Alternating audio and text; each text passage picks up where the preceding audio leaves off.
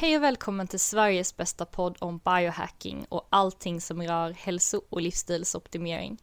Rösten som du lyssnar på tillhör mig, Martina Johansson, författare, bloggare och forskarstuderande inom medicin och hälsa. Dagens avsnitt handlar om viktminskning och fettminskning, biokemin bakom dessa två, hur man lyckas, vad som händer och lite viktig information som underlättar processen.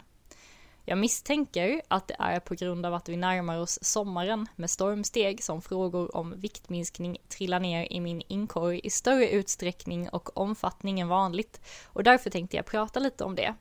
Egentligen ska man inte ta viktminskningsråd från någon som inte själv gjort den resan och ur det perspektivet är jag inte rätt person att prata om det. Men min målgrupp är främst personer som inte har någon övervikt utan som är intresserade av att gå åt fitnesshållet. Även om den kunskapen som jag besitter fungerar på de allra flesta eftersom det är väldigt generella principer. Dock fungerar det bäst på de som, liksom jag, är smala individer som vill formtoppa eller ha en vassare fysik som sticker ut, muskeldefinition, magrutor och allt det där. Jag började intressera mig för det här efter att jag hade lagt om min kost till en lågkolhydratkost för snart 12 år sedan och i samband med det börjat träna en hel del till en början mest av nyfikenhet för att se om det gick att transformera fysiken, men sen så småningom ledde det mig in på fitnesstävlingar. Så jag tävlade lite 2014 till 2016. Jag testade bikini fitness och en och annan styrketävling. Och det blev totalt 5 till 6 fitnesstävlingar, varav den första gav mig en 14 plats har jag för mig. Därefter en andra plats, tredje plats och till sist en första plats. Men det här är ingenting jag är intresserad av längre. Det är absolut ingenting jag fokuserar på. Även om jag sedan mina fitnesstävlingar aldrig har varit ur form sedan dess, utan jag har i princip samma fysik eller bättre fysik som när jag stod på scenen, just på grund av att jag lärde mig hur det fungerar, hur man uppnår den här fysiken till vardags. Och eh, jag använde det då som motivation till träningen och tillskansade mig en hel del praktisk kunskap om hur det går till, hur man går från att vara till exempel smal till fitness, hur man uppnår den här looken som vanligtvis kopplar till bodybuilding eller fitness. Och eh, jag måste bara lägga till här att man absolut inte behöver se ut så för att vara hälsosam, utan tvärtom är det troligen mer ohälsosamt för de allra flesta att ha en så låg fettprocent om det inte ligger naturligt i ens genetik. Så det här är ju mer av en fåfäng grej och sen kan man ju tycka vad man vill om det. Vissa tycker att den här looken är jättesnygg och andra tycker att det är jättefult, särskilt på kvinnor. Men tycker man det så är det åsikter som man får hålla för sig själv för fitnesstävlare är ju faktiskt också människor med känslor, tro det eller ej. Så innan jag fortsätter så tänkte jag slänga in en liten disclaimer om övervikt, att även en lite större övervikt inte behöver vara ohälsosam överhuvudtaget och att det absolut inte går att sätta ett likhetstecken mellan övervikt och ohälsa. Faktum är att fler och fler studier visar på ett omvänt förhållande, särskilt vid stigande ålder. Övervikt kan vara skyddande både vid infektionssjukdomar enligt en ny studie från Sahlgrenska och även skyddande vid inflammatoriska sjukdomar enligt en lite äldre studie från Karolinska. Och varför är det så? Dels är det för att övervikt är en anabol, alltså en uppbyggande process, och inflammation och andra sjuktillstånd är katabola, alltså nedbrytande processer. Och det betyder att om din kropp kan bli tjock när du är sjuk så är du i ett bättre läge eftersom det är en frisk respons. Om du är sjuk och också tappar vikt så är det ett sämre tillstånd att vara i. Sen är det faktiskt ett stort missförstånd att fetma i sig skulle vara dåligt, för det är bara ett symptom av många. Givetvis kan man vara fruktansvärt ohälsosam och tjock, men tjockheten i sig betyder inte så mycket. Har du högt blodtryck så sliter det på kärl och hjärta. Har du högt blodsocker så sliter det på kärlen och på glykokalyxen. Men har du en hög vikt så sliter det inte på någonting om du inte samtidigt har andra problem. Det enda direkt dåliga med en alldeles för hög vikt är att det kan ge belastningsskador, men Å andra sidan tenderar överviktiga att ha en starkare benstomme och mer muskler till följd av att ha burit på en högre vikt. Sen om du har fettlever på grund av felaktig kost så är det en riskfaktor för många sjukdomar, bland annat Alzheimer. Men fettlever kan även smala personer ha och även smala människor kan vara metabolt sjuka, det vill säga ha sjukdomar och störningar i sin ämnesomsättning. Även smala människor kan ha hjärt och kärlsjukdomar och även smala kan ha cancer. Så fettman i sig är ingen supertydlig markör för någonting utan det är mer av ett estetiskt problem i dagens utseendefixerade och smalfixerade samhälle. Så med det sagt är den mesta viktminskningen av fåfäng karaktär. Hälsa är på en annan planhalva. Sen kan man givetvis vilja vara smal, fit och hälsosam, men det går att vara tjock och fit, tjock och hälsosam. Och jag vill bara tydliggöra detta och understryka att det också har stöd i forskningen, så det här är ingenting som jag hittar på bara för att vara PK eller någonting sånt. Så om jag då ändå ska fortsätta in på viktminskning och fettminskning så tänkte jag dela med mig av viktiga parametrar som eh, är bra att ta hänsyn till för att lyckas och även negativa saker med att viktminska som inte så många pratar om.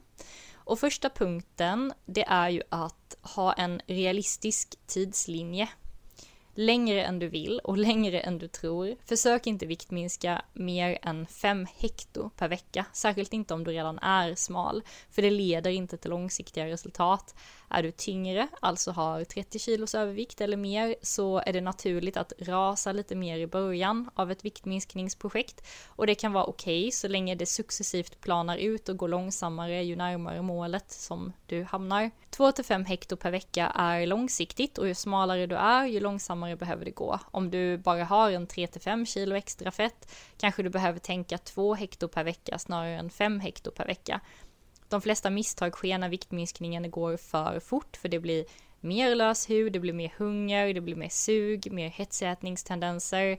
Helt enkelt olika typer av riskfaktorer för misslyckande. De här tenderar, tenderar att öka ju snabbare viktminskningen går, ju mer stressad man är inför att gå i mål och nå en viss vikt. Andra punkten är att vara väldigt uppmärksam på vad som fungerar och inte. Det är väldigt viktigt. För det är normalt att vikten pendlar, det vill säga att gå upp så mycket som två kilo ena dagen och sen ner ett kilo nästa dag beroende på tarminnehåll och vätskesvullnad och det räcker därför att du väger dig några dagar per vecka och sen tar ett medelvärde. Du kan väga dig varje dag om du vill, men du får ta veckans snitt och inte se varje vägning som den ultimata sanningen. För tänk på att det på sikt ska gå neråt, så få inte panik om vågen visar plus från en dag till en annan, utan kolla över en två till tre veckors period om du har stannat av eller om det går åt fel håll. Om det går åt fel håll efter att du har tittat på snittet under en tre veckors period, då måste du våga ändra. Det är viktigt att både se långsiktigt och att våga förändra upplägget när det behövs. Men inte ändra en gång i veckan utan kanske en gång i månaden som högst. Lösningen är inte ett nytt kostschema utan att hålla sig till någonting som funkar och att våga göra små justeringar när det inte längre fungerar om du konstant gör stora förändringar och byter ut hela ditt kostschema konstant så vet du inte riktigt vad som ger vilket resultat och det kan vara väldigt svårt att få konsekventa resultat. När du har som mål att viktminska är det viktigt att inte jämföra sig med andra eftersom alla har olika förutsättningar. Dels olika genetik men sen också olika hormonnivåer och olika utmaningar eller hinder till att nå både sin normalvikt och en fitnesslook. Om du försöker formtoppa så måste du kolla på folk som har liknande fenotyp som dig, alltså liknande fysiska förutsättningar rent genetiskt. Om du inte har genetiken för breda höfter och smal midja så är det ju inte så hjälpsamt att titta på personer som ser ut så eller försöka se ut så eftersom det helt enkelt inte kommer att gå. Inte utan diverse kirurgiska ingrepp. En annan viktig sak med jämförande är också att när vi tittar på människor online på Youtube och Instagram så kan vi inte utgå från att de är helt sanningsenliga eller att vi vet exakt hur de lever. De kommer visa upp saker som är i enlighet med deras image. De kommer inte visa exakt hur de lever, även om vi tror att vi får se hela sanningen så är det troligen inte så. Det har gått en trend på Youtube under flera år nu som man kanske kan kalla den för 10,000 calorie challenge, men ibland är det 5000 calorie challenge eller 6000 calorie challenge. Och det här går ju alltså ut på att väldigt smala eller vältränade personer sitter och vräker i sig skräpmat. De här videosarna blir väldigt populära och får supermycket views. Men det har faktiskt vid flera tillfällen framkommit att de som sitter och gör de här videosarna antingen går och spyr direkt efter videon är klar eller sitter med en spann jämte sig och alltså inte får i sig den mängden mat som de påstår. De sitter alltså och spottar ut maten och eh, ja, klipper videon så fort maten ska sväljas ner. Och sen när det kommer till olika dieter är det samma sak där, att vi inte vet vad människor äter egentligen, mer än Mer än en gång så har ju kända veganer kommit ut med att de till exempel äter ägg och fisk och har gjort det under många månader samtidigt som de har promotat en strikt veganism till alla sina följare. Och vi vet heller inte vad folk tar för tillskott. Det finns en uppsjö av substanser som ligger i gränslandet mellan tillskott och doping. Det finns en väldig massa SARMs till exempel, selektiva androgenreceptormodulatorer och RCS, alltså forskningskemikalier Eh, research chemicals som påverkar energiomsättningen och muskelproteinsyntesen på samma nivå som steroider skulle kunna göra. För att inte tala om plastikturismen som har blommat, blommat upp de senaste åren. Tidigare åkte folk till Thailand, men nu verkar det vara Turkiet som är den senaste destinationen eh, där folk åker och skaffar sig en ny kropp och sen låtsas som att de har tränat och dietat till sig de här resultaten. Och det här är värt att ta i beaktande tycker jag när vi tittar på och inspireras av andra människor, speciellt influencers. Så summa summarum är det viktigt att vara försiktig med jämförelser och ta hänsyn till sin egen genetik, hur just du ser ut och hur du ser ut när du ser ut som bäst, inte någon annan med helt andra förutsättningar eller någon helt annan som har opererat sig till sina resultat till exempel. Det är viktigt att tänka på att transformera sin fysik inte är särskilt enkelt utan att det kräver att man dedikerar sig till det varje dag. Det är lockande att lägga in ätardagar och så vidare, särskilt som vi ser personer online som vi kanske ser upp till har det, eller att de gör sådana här 5000 calorie challenges, men det går oftast inte. Många är alldeles för sockerberoende för att kunna göra den typen av avsteg, vilket leder till att ett cheat meal blir en cheat day som blir till en cheat week. Det krävs att man har en väldigt hög aktivitetsnivå eller väldigt bra nivå av muskelmassa för att det här ska kunna gå under radarn. De allra flesta klarar det inte. Så för att lyckas behöver ansträngningsnivån vara ganska hög, man behöver vara väldigt dedikerad. Det krävs att du avsätter tid till att förbereda veckans måltider och att du har ambitionen att träna ordentligt, gärna dagligen, särskilt om du vill uppnå en, en fitnessfysik. Det går att bränna fett och bygga muskler samtidigt, men det kräver att träningen är on point och att varje pass blir ett bra pass. Om du känner dig osäker i gymmet så kommer du inte få ut maximalt av varje pass och då rekommenderar jag att du tar hjälp med det. Att du tar hjälp av någon, eh, till exempel en personlig tränare. Det går för övrigt inte att deffa innan det finns en ansenlig mängd muskler på kroppen. Magrutor och definierade muskler kommer inte poppa fram om det inte har byggts upp någonting först. Och att bygga tar tid och det kräver ett långsiktigt ett långsiktigt engagemang som kanske innebär att eh, du behöver gå upp i vikt först för att säkerställa att du verkligen har byggt. Fjärde punkten som jag vill prata om är cardio. Jag har tidigare varnat en del för cardio, att det är suboptimalt, särskilt för kvinnor och kan påverka menscykeln, fertiliteten, sköldkörteln och så vidare negativt. Och det här är sant, men samtidigt är hjärtat den viktigaste muskeln och behöver också tränas. Jag fasthåller fortfarande att maraton, triathlon och annan extrem cardio inte är det bästa för hälsan, men att röra på sig varje dag för att få pulsvariationer, det är ändå väldigt viktigt. Du behöver inte gå ut och springa, men du behöver gå ut och gå dagligen.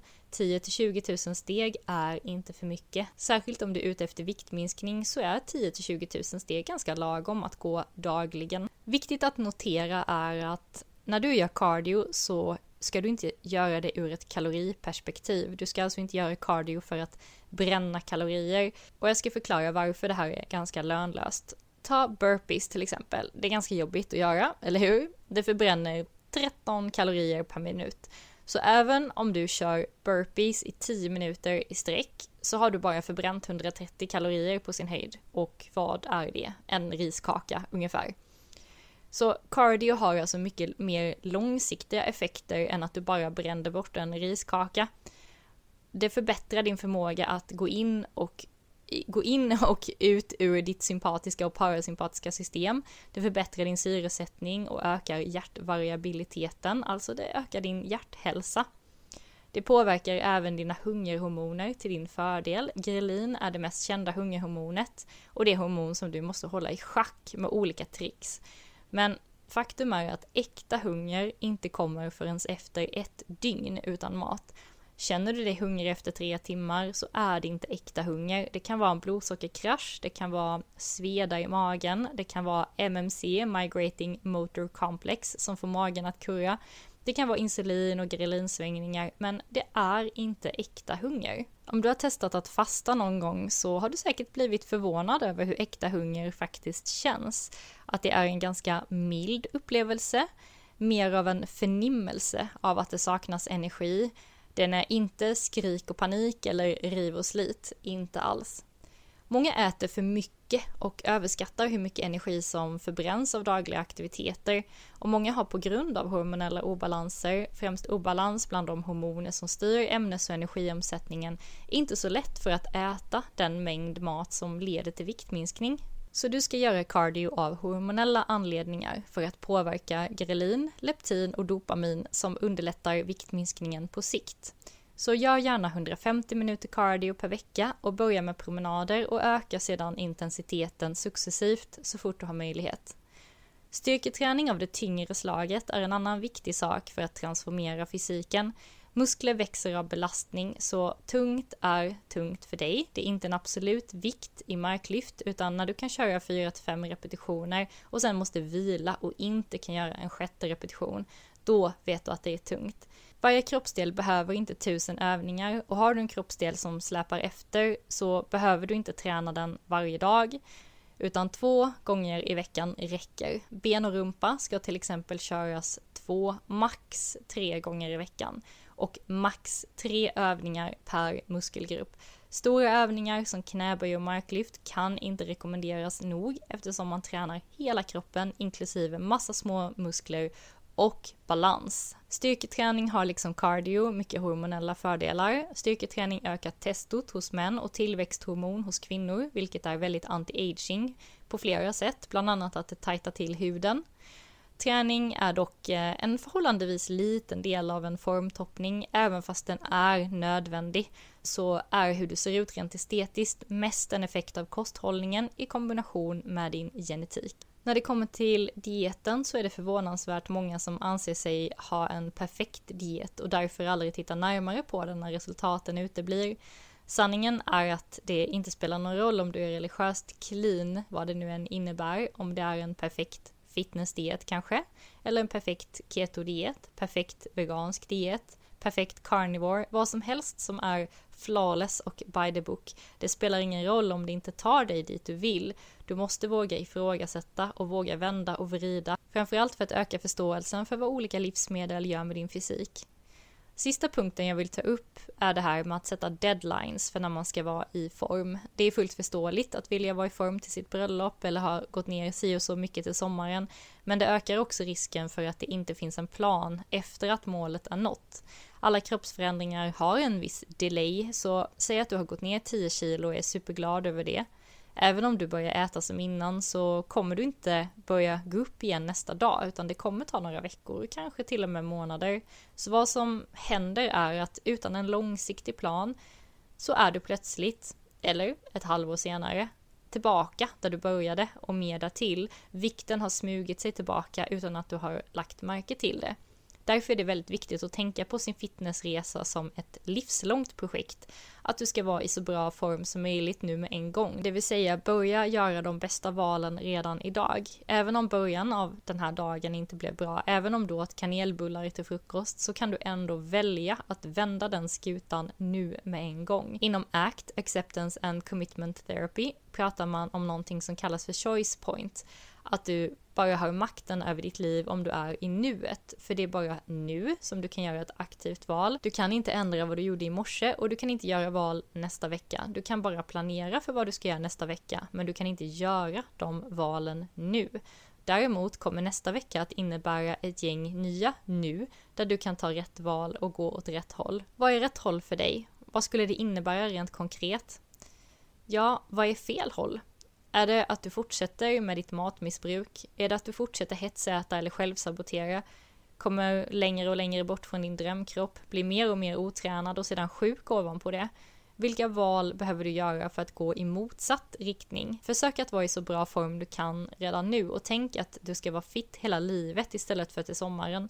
Du måste hitta ett sätt att leva som inkluderar bra mat och träning kontinuerligt och verkligen ta dig tid till det.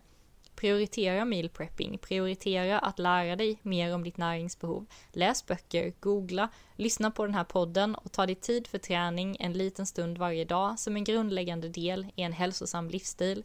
Du kan inte bli fit efter en dags träning, men tränar du varje dag i 300 dagar så kommer du vara mycket mer fit än innan. Det är ett som är säkert. Nu tror jag att jag har fått med de viktigaste principerna för viktminskning, fettminskning och formtoppning, så avslutningsvis tänkte jag ta upp några negativa punkter som har med viktminskning att göra som få personer faktiskt pratar om. Den första punkten är body dysmorphia, att tappa perspektivet på hur man ser ut hur tjock, smal eller attraktiv man har blivit.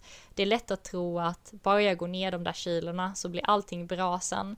Men det blir sällan så, väldigt sällan. Du kommer troligen att hitta något nytt att klaga på eller vilja gå ner ännu mer. Personer som du ser upp till för att de har perfekta kroppar kan mycket väl hata sitt eget utseende och vara missnöjda med precis allting.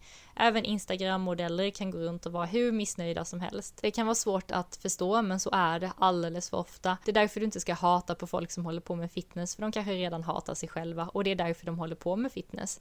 Det gäller förstås inte alla men många gånger är extrema utseenden en effekt av olika nivåer av självförakt. Så bara för att du transformerar din fysik till att se likadan ut som dem så betyder det inte att du kommer bli nöjd med det och det kan vara en viktig sak att tänka på innan du börjar din transformativa resa. Att nöjdhet och självkärlek kommer inifrån, det kommer inte från hur du ser ut. Och eh, det är inte kopplat till en viss vikt på vågen eller en viss look, utan du måste börja jobba med självacceptans redan nu, oavsett vilken form du än må vara i. Och om du känner igen dig i att lida i att vara för självkritisk eller till och med bära på den här typen av självförakt så tänk på att det faktiskt minskar chanserna för dig att lyckas med en viktminskning eller formtoppning för att det ökar risken för självsabotage. Att du accepterar dig själv exakt just nu oavsett hur du ser ut gör inte att du minskar chanserna att lyckas utan tvärtom. Det är bara då som du faktiskt kan lyckas långsiktigt. För det handlar ju också om ett långsiktigt beteende och att anse sig själv vara värd de framgångarna som man uppnår. Punkt nummer två är sänkt ämnesomsättning. Många tror att smala individer har högre förbränning och kan äta vad som helst utan att bli tjocka. De kanske säger så själva också, men det är faktiskt tvärtom. Smala individer har mer hungerhormon och lägre förbränning. De är alltså hungrigare än överviktiga och förbränner mindre. De kanske kan äta massor, de kanske äter massor när du tittar på, men då har de ofta en kompensatoriskt låg ätfrekvens istället. Att de har lägre förbränning beror på att en mindre kroppshydda kräver mindre energi och går du ner 30 kilo så kommer du dra ner din förbränning och ditt kaloribehov. Du kommer inte kunna äta lika mycket som innan och det här är ett faktum som många har svårt att acceptera. Om du kan äta 3000 kalorier som överviktig kanske du bara kan äta 1500 kalorier sen. En signifikant skillnad att vänja sig vid. Och här gäller det att jobba med kroppens hormoner för att minska hunger och öka nöjdhet och klara av den här förändringen.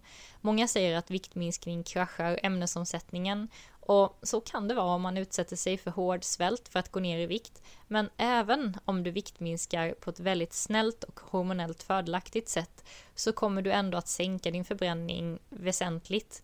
För att en mindre kroppsstorlek kräver mindre energi och det här går inte att komma runt. Du kan försöka komma runt det med ökade träningsvolymer och förändrade kostvanor, men i grund och botten kommer du behöva äta mindre för att vara mindre. Du behöver också vänja dig vid en annan typ av mättnadskänsla.